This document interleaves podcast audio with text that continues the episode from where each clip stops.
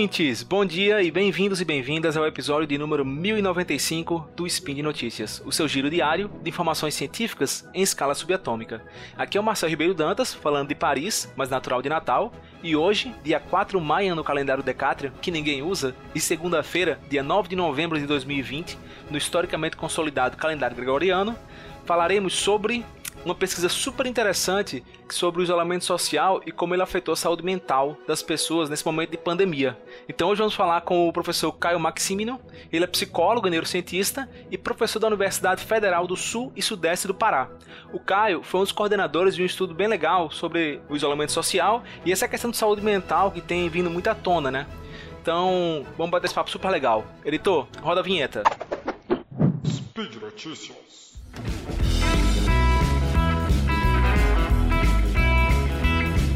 Olá, pessoas! Eu sou a Jujuba e tô passando aqui para falar que esse spin é um apoio da Promobit, uma comunidade feita por pessoas que encontram e compartilham as melhores ofertas da internet para todo mundo. O legal dessa comunidade é que as ofertas são enviadas por pessoas reais que usam mesmo o site. A Promobit tem hoje mais de um milhão de pessoas cadastradas na plataforma. Você com certeza vai encontrar aquela promoção que estava esperando. Acredita, tem de tudo e mais um pouco por lá. Então, se você ficou curioso, baixe o aplicativo, entra no site Procura aí Promobit, que eu tenho certeza que você não vai se arrepender. Ainda mais nesse mês, né?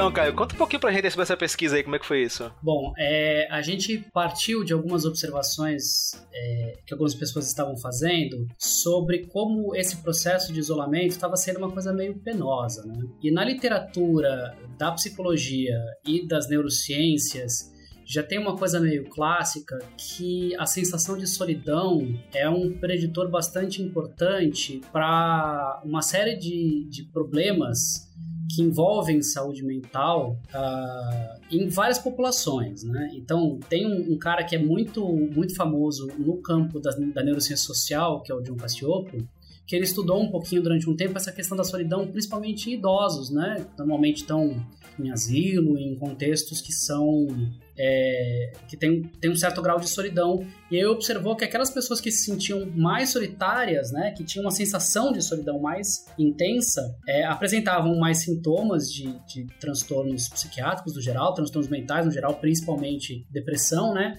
Mas que também apresentavam alguns marcadores importantes aí de fatores de risco para doenças cardiovasculares e tudo mais. Então é uma coisa bastante complicada. Como a gente tinha essa questão na literatura, né, que a solidão é um, uma espécie de fator de risco para o sofrimento psicológico. E a situação uh, do isolamento social na pandemia no Brasil, na verdade no mundo inteiro, mas no Brasil era o nosso foco, uh, a gente resolveu investigar um pouquinho isso. Né? Então nós Fizemos uma, fizemos uma pesquisa, essa pesquisa ela foi completamente online, né? Porque não dá pra gente ficar batendo na porta das pessoas. Ah, então responderam essa pesquisa 500 pessoas, 550 pessoas, na verdade, do Brasil inteiro.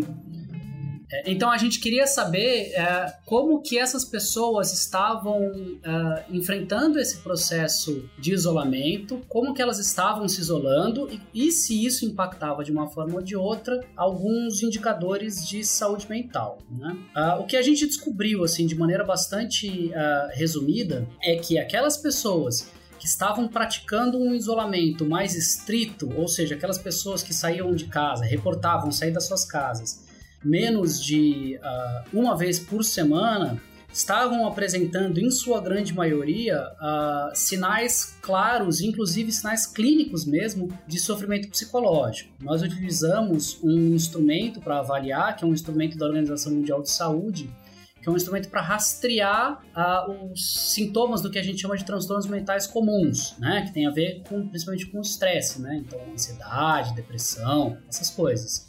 E aí a gente descobriu que das pessoas que estavam em isolamento mais estrito, 7 em cada 10 mulheres e 6 em cada 10 homens apresentavam já um grau clínico uh, de sofrimento. Aí a gente foi investigar um pouquinho o que estava acontecendo, quer dizer, quais eram os fatores que mediavam isso. Porque as pessoas elas podem lidar com, com o estresse do isolamento uh, de maneiras muito diferentes. A primeira pergunta nossa era se isso tinha a ver, primeiro, com isolamento ou, por exemplo, com medo de se contaminar ou qualquer coisa do tipo, né? E o que a gente observou é que o isolamento aumentava a solidão e a solidão produzia esse efeito. O que, a gente chama na, na literatura, a solidão ela tinha, ela medeia esse efeito, né? Ou seja, é, é, ela era uma espécie de, de, de, elo causal nessa, nessa questão. Então, isso sugeriu pra gente que, claro que a gente não pode descartar essa questão do medo de se infectar, do medo das outras pessoas morrerem, ou do medo de si próprio a, acabar morrendo de coronavírus, ou qualquer coisa do tipo, mas que a solidão era uma coisa bastante importante nesse, nesse elemento. A gente foi tentar entender também como que as pessoas lidavam com esse processo de solidão, com esse sofrimento tá, causado pela solidão. Existem, a, a, na literatura, na psicologia, tem uma coisa chamada estratégias de enfrentamento.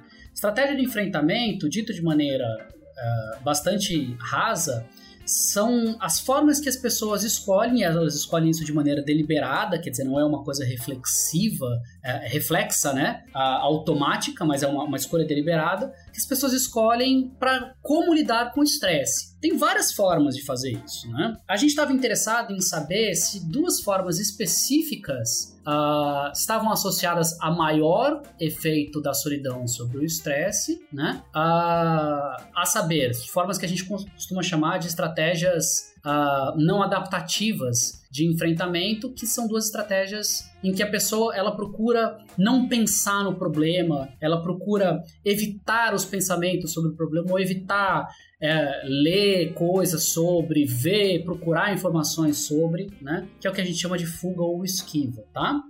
Uh, então a gente tá... Às vezes é inconsciente isso, né? Na, na, na, maior parte dos casos é inconsciente, mas normalmente uh, o que a gente está procurando são pessoas que deliberadamente pensaram: não, olha, isso está me fazendo sofrer, eu não vou buscar essa informação, tá? Entendi, entendi. Uh, ainda que muitas vezes possa ser inconsciente, sim, tá? e o que a gente descobriu isso já era uma, uma, hipótese nossa, é que as pessoas que tentavam não pensar nisso acabavam piorando, né? Caramba! Essa estratégia de, olha, não vou pensar nisso porque está me fazendo sofrer, acabava fazendo sofrer mais ainda, tá?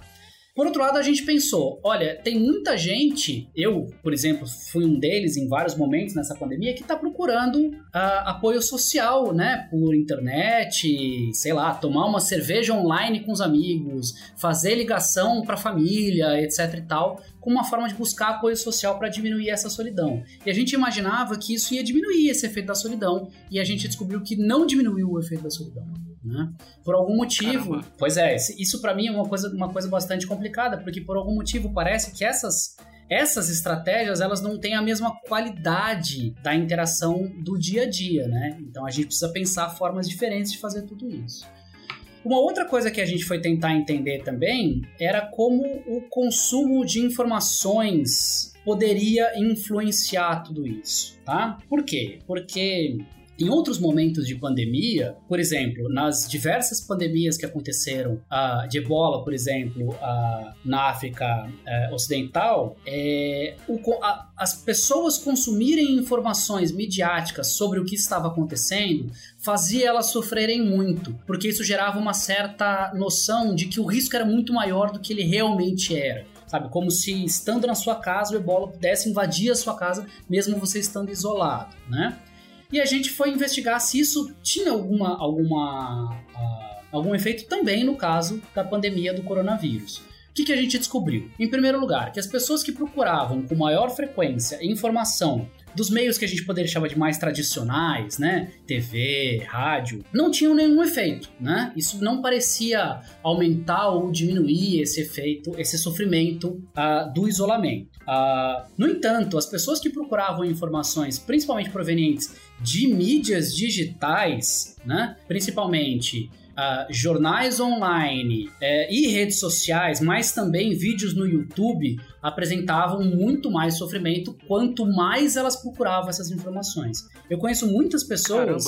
É, pois é, eu conheço muitas pessoas que, inclusive, procuravam essas informações como uma forma de diminuir um pouquinho esse sofrimento gente que procurava meio que obsessivamente saber a contagem de casos na sua cidade ou como é que estavam as últimas notícias sobre epidemiologia, né? E ficavam vendo isso 3, 4, 5, 10 vezes por dia, né? Buscando essas informações. E elas sofriam muito, tá? O que a gente descobriu é que as pessoas que faziam isso sofriam bastante. De maneira curiosa, o WhatsApp não foi uma fonte de informação que afetou. A gente achou que seria por conta de toda a história que o Brasil tem, né, com o lance de desinformação no WhatsApp, né? Tem uma série de. Nem positivo nem negativo. Nem positivo nem negativo. Então tem, tem, tem essa, essa questão. O que a gente foi pensar também em relação a essa questão do consumo de informações, né, do consumo de, de, de mídia, é, por que, que as pessoas estavam fazendo isso? Né? A gente imaginou que as pessoas poderiam estar buscando essa informação de uma maneira quase obsessiva, né? Porque elas estavam. Uh, como se diz? Elas estariam tentando diminuir esse sofrimento ou tentando fazer que a gente chama de reavaliação positiva, que é meio que tentar ver o lado bom da coisa, sabe? Eu estou em isolamento, o isolamento é péssimo, mas por outro lado, ao estar isolado, eu, eu me protejo, né?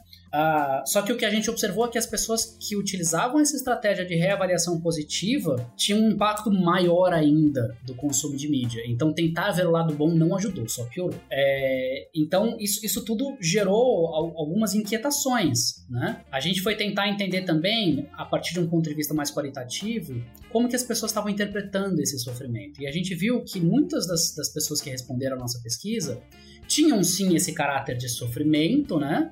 de ficar ah, o que a gente chama de experiências ruminativas, né? Ficarem remoendo na cabeça a solidão, uh, remoendo na cabeça o sofrimento de uma maneira muito negativa mas que uma parcela dessas pessoas, ao mesmo tempo, também produzia experiências reflexivas, né? Viam esse momento de isolamento e de solidão como uma forma de repensar algumas coisas da vida, de repensar algumas relações, né? O que pode ser, eventualmente, uma coisa uh, positiva, né? O isolamento, ele pode ser entendido, em alguns casos, como até mesmo como oportunidade de, de, de retiro, por assim dizer, para rever as nossas escolhas de vida e aquilo que faz a gente sofrer. Né? No momento, a gente ficou um pouco preocupado com esses resultados porque eles podem ser muito mal interpretados. Né? Eles podem ser interpretados com: olha, o sofrimento está fazendo mal, o isolamento está fazendo mal, está fazendo a gente sofrer, então vamos sair do isolamento. Né? E não é isso que, que, que a gente acha que deve ser feito, muito pelo contrário mas que a gente precisa pensar formas de estar no isolamento uh, que sejam menos danosas, né? Que sejam mais, mais saudáveis, inclusive com políticas públicas aí para dar suporte para essas pessoas que estão sofrendo. Né? Entendi. Teve algum comportamento, alguma coisa que diminuiu o sofrimento que vocês encontraram? É, a gente, a gente particularmente estava mais interessado em saber o que, o que estava aumentando o sofrimento, né? Então a gente não chegou a investigar especificamente. A gente achava que a reavaliação positiva ia diminuir e que essa busca de suporte social ia diminuir, mas nenhuma dessas coisas diminuiu, uh, infelizmente. Né? Uh, talvez esse processo mais reflexivo, esse processo de olhar para suas escolhas possa ter um, um, um, fator terapêutico, né? Mas isso a gente ainda precisa investigar de uma maneira mais, mais aprofundada, né? Entendi. Vocês chegaram a questionar se os participantes da pesquisa é, do questionário, né, tinham tido contato com alguém que faleceu ou algo do tipo? Como o objetivo fundamental da nossa pesquisa era tentar entender as experiências de isolamento, né, a, a gente não, não investigou esse aspecto. Agora, Existem algumas pesquisas, principalmente numa área que o pessoal chama de, é, eu acho meio hiperbólico, né, mas chama de coronafobia, né, que seria uma espécie de medo uh, relativo a essa questão uh, do coronavírus e suas consequências, né, uh, que apontam que, que isso é um fator importante, né, que a perda de entes queridos, de pessoas próximas, pode produzir um grau de sofrimento bastante uh, complexo, né? Bastante complicado. Assim, né? é, eu, só queria, eu só queria ressaltar. É, é, é, eu sou o coordenador dessa pesquisa, né? Mas essa pesquisa ela foi, ela foi realizada por outras pessoas também que estão na, na, na faculdade de psicologia. Então, o professor Normando a Viana ele foi o principal responsável pela, pela pesquisa mais pelos elementos qualitativos da pesquisa, mas o grosso da pesquisa, isso eu, eu acho que a gente precisa muito chamar a atenção, ele foi realizado, construído, pensado pelas nossas alunas, né? A, a gente precisa reconhecer o papel do, do, do, estudante uh, na construção da ciência, né? Uh, então, são, são três alunas de graduação ainda, de psicologia, elas ainda não, não, não estão no TCC, isso é uma espécie de projeto de iniciação científica delas. Uh, que é a, a Milena Ribeiro, a Raíssa Mendonça e a Talita Garcia, que foram as principais responsáveis por fazer esse troço sair do papel. Cara, tem alguma mensagem final que você gostaria de passar para os nossos ouvintes? Coronavírus e esse momento todo pandêmico, nessa né, comunidade pandêmica que a gente construiu, uh, é um, uma catástrofe, né? E uma parte razoável das respostas oficiais, né, dos governos, inclusive principalmente do, do governo brasileiro, tem sido bastante complicadas no sentido de estender, inclusive, o tempo que a gente vai passar em isolamento das pessoas que estão em isolamento ainda. E também contribuir para o sofrimento, eu imagino, né? Com certeza. Uh, eu, eu entendo que muita gente, ao, ao ver todo esse grau de sofrimento uh, de outras pessoas, das pessoas que estão morrendo, das pessoas que estão na linha de frente e do próprio sofrimento por conta da solidão, possam pensar que uma alternativa para diminuir isso seja abandonar o isolamento, né? Mas acho que a gente precisa cada vez mais, e nesse momento independente das, das saídas estatais e governamentais, porque no nosso caso não tem funcionado, a gente precisa cada vez mais pensar saídas coletivas para isso, não saídas individuais é, e, e, em certo sentido, egoístas, né? A nossa saúde mental, claro que é super importante, mas ela não pode uh, ultrapassar a barreira de aumentar o risco de morte para outras pessoas, né? Pensar que... Com certeza, com certeza. Pois é, pensar que uma parte razoável das pessoas, por exemplo, que estão nesse contexto são mais jovens, elas saírem, elas não vão aumentar tanto o risco de morte para si, né? Mas podem contribuir muito para o avanço. Elas moram com seus pais, com idosos e tal, né? Exatamente. Então isso é muito importante. Por hoje é só então, pessoal. Lembro ainda que esse podcast só é possível acontecer por conta do seu apoio no patronato do SciCast, tanto no Patreon quanto no Padrim e também no PicPay. Se tiver um comentário, deixem aqui embaixo na página do episódio e é isso aí. Obrigado, Caio. Que é isso, eu que agradeço. Muito obrigado, hein? Valeu.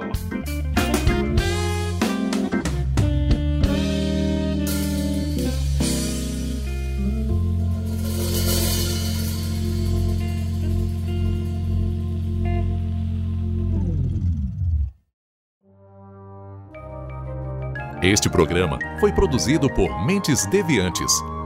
deviante.com.br.